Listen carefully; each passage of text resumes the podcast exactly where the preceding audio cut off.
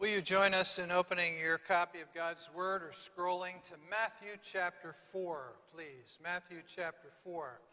I know we're in a Deuteronomy series, but this morning we're going to hear Deuteronomy on the lips of Jesus. I have preached from Matthew 4 before today. In fact, some of my material may sound familiar, but uh, there's at least one thing very different about this morning's message something actually a little odd. I don't think I have ever used the word weaponize in a sermon before. Certainly, I've never used the word weaponize in a sermon title. But that's in fact what Jesus does with Deuteronomy. As he goes toe to toe with the tempter in Matthew chapter 4, three times our Lord quotes from the book that we are studying this spring. It may have been his favorite book based on the number of times Jesus quotes from Deuteronomy. Uh, let's see today how he uses it against the devil. Matthew chapter 4, verse 1. Then Jesus was led by the Spirit into the desert to be tempted by the devil. After fasting for 40 days and 40 nights, he was hungry. The tempter came to him and said, If you are the Son of God, tell these stones to become bread. Jesus answered, It is written, Man does not live on bread alone, but on every word that comes from the mouth of God. Then the devil took him to the holy city and had him stand on the highest point of the temple. If you are the Son of God, he said, throw yourself down, for it is written, He will command His angels concerning you, and they will lift you up in their hands, so that you will not strike your foot against a stone. Jesus answered him, It is also written, Do not put the Lord your God to the test. Again, the devil took him to a very high mountain and showed him all the kingdoms of the world and their splendor. All this I will give you, he said, if you will bow down and worship me. Jesus said to him, Away from me, Satan, for it is written, Worship the Lord your God and serve him only. Then the devil left him, and angels came and attended him. I like the way Eugene Peterson in the message translation starts Matthew chapter 4. Jesus was taken into the wild by the Spirit for the test. The test with a capital T. Hero stories, and the gospel is a hero story often pit a protagonist against an adversary to test his mettle. Beowulf defeats the monster, proving himself worthy to be king. Aragorn is heir to the throne and pledged to marry the noble Arwen. But before he can rule or wed, he has to prove himself in lonely service on behalf of the people. And here in Matthew chapter 4, our king is tested. He goes toe to toe with the enemy on our behalf. He faces the test for us. This is God's will for him. The first verse says that Jesus was led by the Spirit into the desert to be tempted by the devil. And there's a Greek word in that line that can be translated either tempt or test, depending on the context. And, and here it's both. The devil tempts him, tries to get Jesus to sin. His father tests him, proving him to be a worthy king and savior. He was led, the text says, by the Spirit into the desert. And how often in stories and in real life the hero goes out into the wild, the wilderness, the woods alone to be tempted, tested. The summer camp I grew up going to every year had an honorary Indian tribe, Kanaknas. And in 1967, older campers who were already part of that honorary tribe initiated me. Uh, I had to be taken blindfolded out into the woods. They turned me around several times so that I would lose my sense of direction, and then left me out in the woods by myself to sleep on the ground overnight. They gave me two pieces of bread, an uncooked egg, and two matches. Told me that in the morning I could go no further than 20 yards looking for wood or anything else I needed, and that they would know if I went past 20 yards. And uh, I think it's true that in the 60 plus years prior to my initiation, only one other guy managed to actually start a fire under a rock and cook his egg on the rock. Most of us just tossed it off into the woods. Well, then, after being retrieved from our overnight sleepless um, night, we were taken up to the top of Campfire Hill to sit in the hot sun and meditate all morning, memorizing scripture, writing an essay, and uh, all this time wearing around our neck a hunk of wood called a chip that was on a um, twine, a very rough twine string that rubbed our necks all, all, all day long. That afternoon, we did hard physical labor for the camp, and uh, all day got nothing to eat except a little bread and water. Um, the hardest part for me was not the hunger or the labor, but keeping my mouth shut. uh, we were not allowed to talk.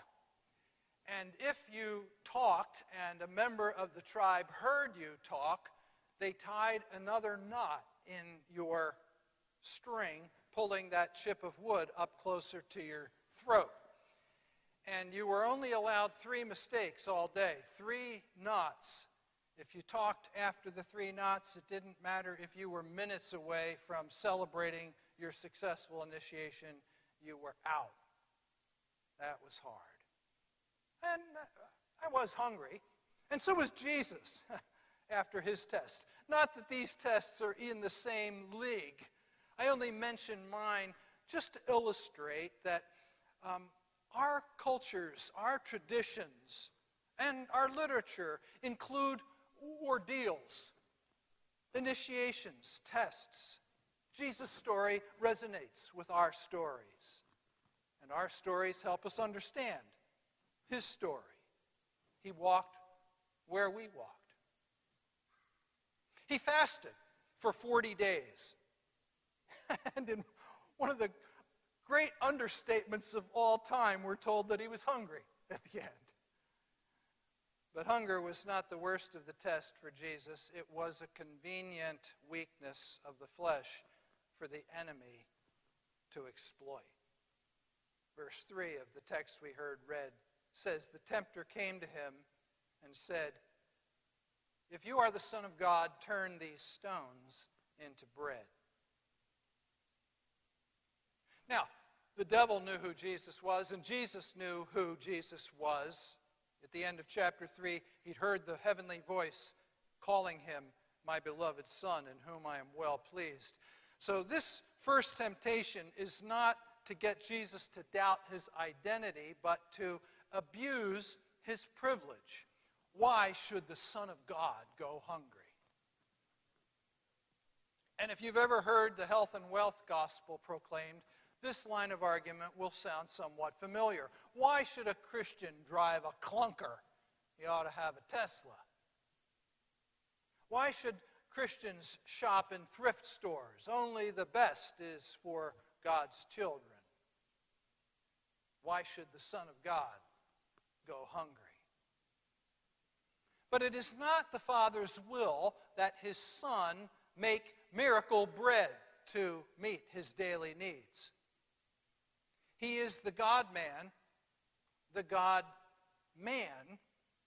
The incarnation means that he is genuinely human, and that means he will eat the way we eat and sometimes experience hunger pangs.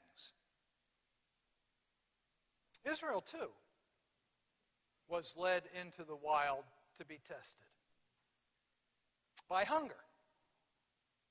And Moses reminded them in Deuteronomy chapter 8 and verse 2 Remember how the Lord your God led you all the way in the desert these 40 years to humble you and to test you in order to know what was in your heart, whether or not you would keep his commands.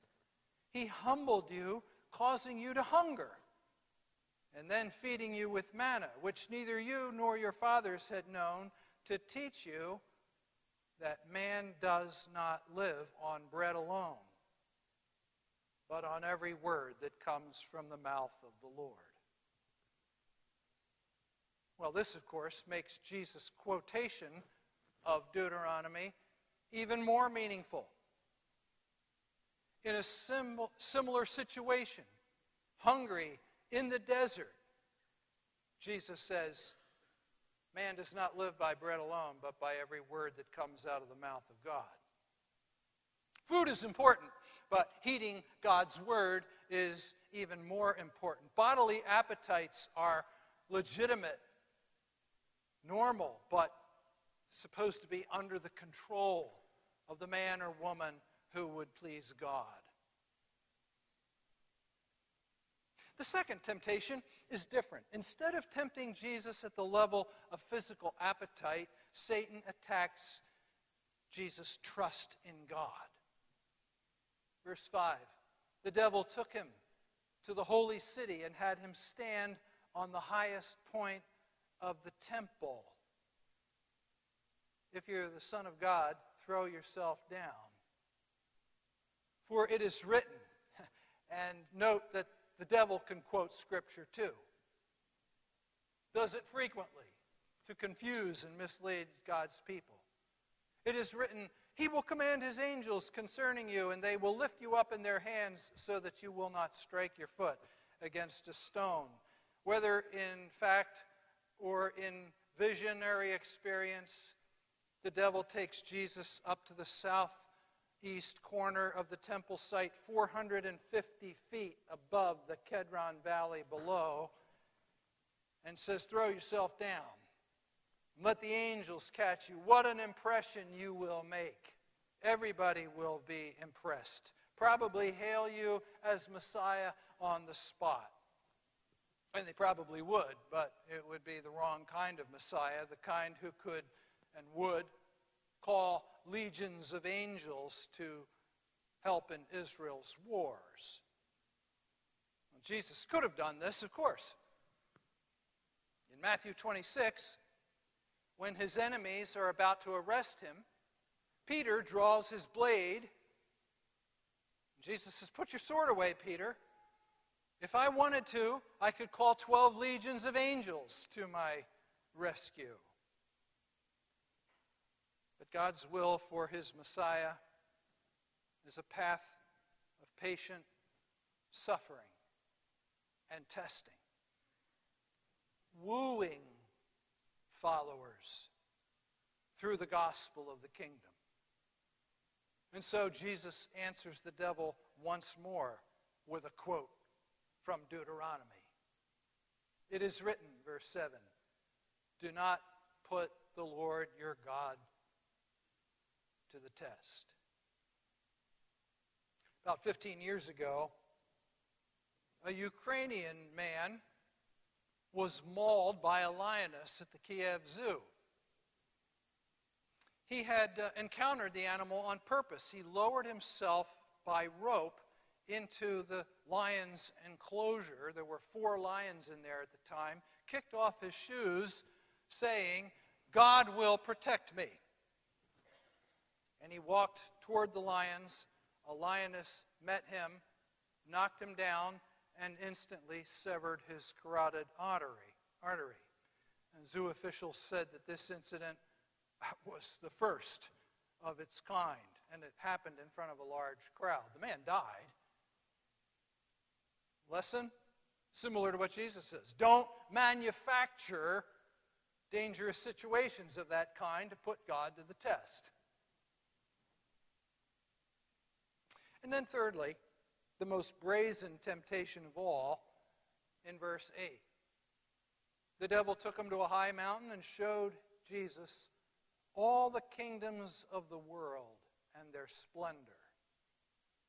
All this I will give you, he said, if you will bow down and worship me.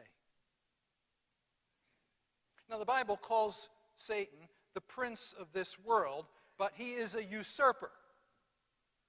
The world properly belongs to King Jesus, and one day the whole world will recognize that. Every knee will bow, and every tongue will confess that Jesus Christ is Lord to the glory of God his Father. But between the desert and the throne, there's a cross. And here, Satan's offering our Lord a shortcut.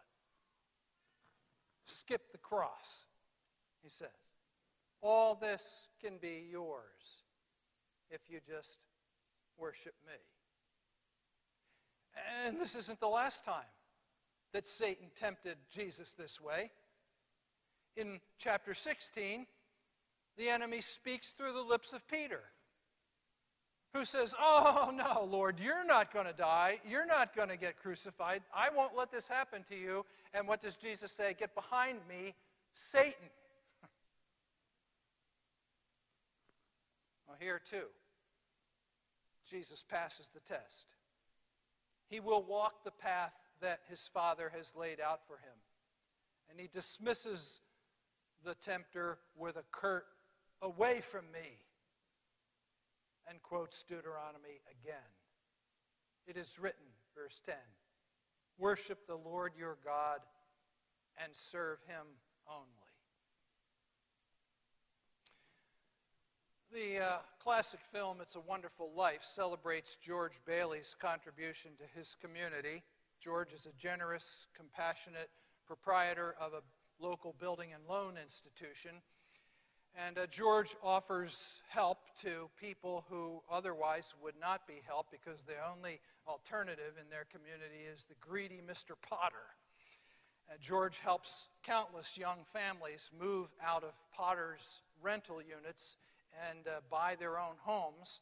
And uh, eventually, Potter realizes that he's threatened by George's success, and he invites George to join his company. George sits in this ornate chair, which is a symbol of Potter's financial success. A fire roars in the fireplace. Uh, the old miser sits behind a massive desk. He offers George an expensive cigar. And um, then Potter paints this picture of a struggling 28 year old man who's trying to um, take care of his family on a salary of $40 a week. And George uh, finally says, What's your point, Mr. Potter? And the point is, Potter says, is I want to hire you, George. I want you to manage my affairs and run my properties, and I'll start you at $20,000 a year. Shocked, George drops his lit cigar in his lap $20,000 a year? He asks in disbelief. Uh, you wouldn't mind, would you, says Potter, living in the nicest house in town, driving a nice car, buying your wife a lot of fine clothes, taking vacations in New York City, maybe even Europe once in a while? You wouldn't mind that, would you, George? George looks over his shoulder and says, You're talking to somebody else? It's me, George Bailey. I know who you are, Potter says. George Bailey, whose ship has just come in, provided he has brains enough to climb aboard. And George is enticed by the prospect of material success, though it would mean giving up his family business. Potter agrees to let George think on it, sleep on it for 24 hours, and holds out his hand. And George goes to shake hands with Mr. Potter and then pulls his hand back and says, I don't need 24 hours. I know right now the answer is no. He says, You sit around here and you spin your little web and you think the world revolves around you and your money. But it doesn't, Mr. Potter. In the whole vast configuration of things, I'd say you were nothing but a scurvy little spider. Way to go, George. We're all happy at that point in the movie that he does the right thing. Way to go, Jesus. Seeing the tempter for what he is and who he is, and resisting temptation. I wonder if the angels in heaven watched and cheered. Way to go! That's our king. The text says that the angels came and attended him. Presumably, they brought him something to eat. Presumably, they witnessed this first skirmish between the newly anointed and baptized king and the usurper. The king faced temptation for us and showed us how to face temptation. This chapter models how you and I are supposed to defeat the enemy. Three times Jesus is tempted, three times he quotes the Word of God. He's the Son of God with the authority to speak with divine authority, but he quotes the Bible. It is written, it is written, it is written. And do you know how to respond when you're tempted? It is written.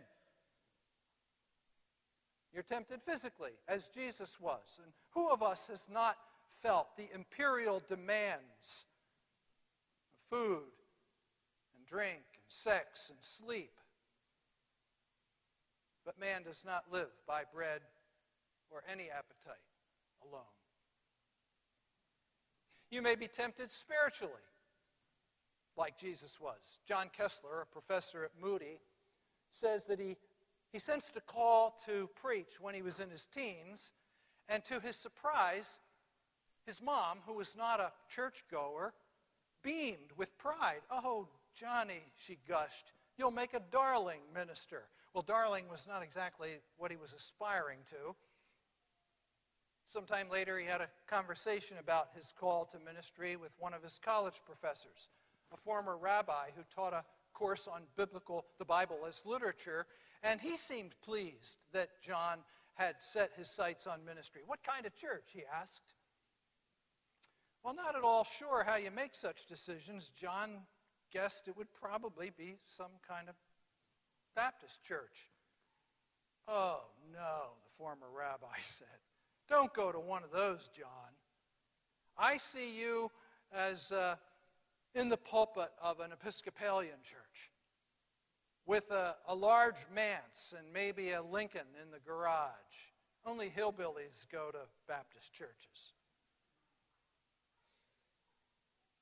John Koessler comments, he might as well have shown me the kingdoms of the world in their splendor and asked me to bow down and worship him a temptation.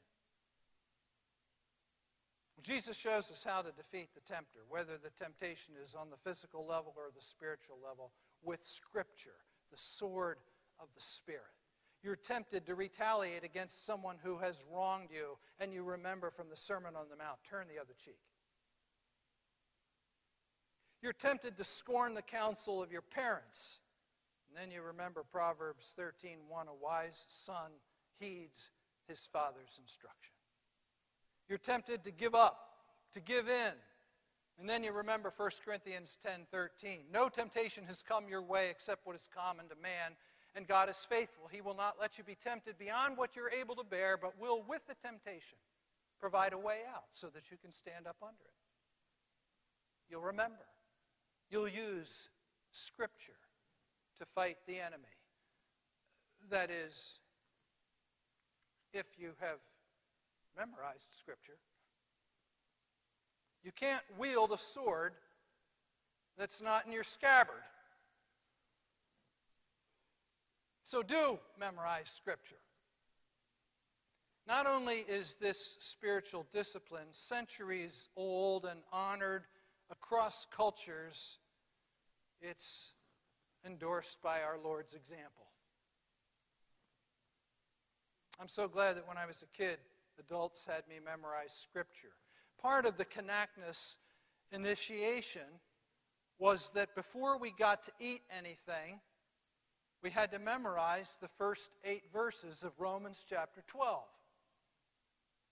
And it still comes back to me in the King James Version. I beseech ye, therefore, brethren, by the mercies of God, that ye present your bodies living sacrifices, wholly acceptable unto God, which is your reasonable service. And be ye not conformed to this world, but be transformed by the renewing of your minds. And is anybody checking me in the King James right now?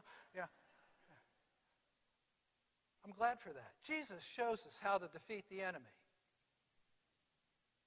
with the Word of God, the sword of the Spirit. But even more important in this text than Jesus showing us how to resist the enemy is that he defeated the enemy for us. He did perfectly what we do so imperfectly. He faced the tempter for us. Don't imagine that it was easy for him. Luke's version says explicitly that he was tempted by the devil for 40 days, not just after 40 days. For 40 days, the devil was at him. I don't know if you've ever thought about it this way or not, but it's only the good person who fully knows the power of temptation. Many of us yield early on in the process, and so we get some relief from that pressure of resistance. But Jesus kept resisting even though the temptation kept coming and kept coming and kept coming. He endured to the end. And we read that in the Garden of Gethsemane, his agony of testing caused him to sweat like great drops of blood. But where Adam failed in the Garden of Eden, our King triumphed in the Garden of Gethsemane. And where Israel failed in the desert, Messiah triumphed in the desert. Where I fail again and again and again in my weak attempts to face the tempter, my hero triumphed. And so proved himself to be the one perfect man, the one worthy king and deliverer, the only one who lived the perfect life that you and I were supposed to live and died a death that we should have died. A few years ago, I read for the first time in my life, I think, a question that I'd never thought about. What if Herod had succeeded in killing Jesus in the cradle? Or what if Jesus had died at age 13 of some disease? Would it, would it have been enough that the eternal Son of God became a man, walked among us, and, and died like we die? And evidently, the, the answer to that question is no. That would not have, that would not have done it. Our King had to grow to maturity, experience the test, and be shown for his true quality. Hebrews says that he had to be made like us in every way that he might make atonement for us. Our King faced the tempter for us. I probably shouldn't be in Kanaknis. I got three knots for talking when I wasn't supposed to talk. And then, just before the evening campfire in which we would be welcomed into the Kanaknis tribe, we were allowed to take a brief swim in the camp swimming pool. And I was swimming underwater, and I bumped into somebody's legs, and I came up out of the water and said, Oh, excuse me. And there was the chief of the Kanaknis tribe. It was his legs that I bumped into somebody said, He talked. And Butch Norton, chief of the Kanaknis tribe, said, I didn't hear anything. I experienced grace that day. I shouldn't be in the kingdom.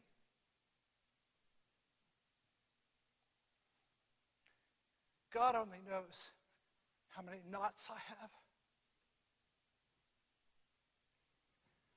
But he looks past them to the one who lived the life that I should live but can't. The one who died the death that I deserve to die. The one who faced the tempter for me. My King.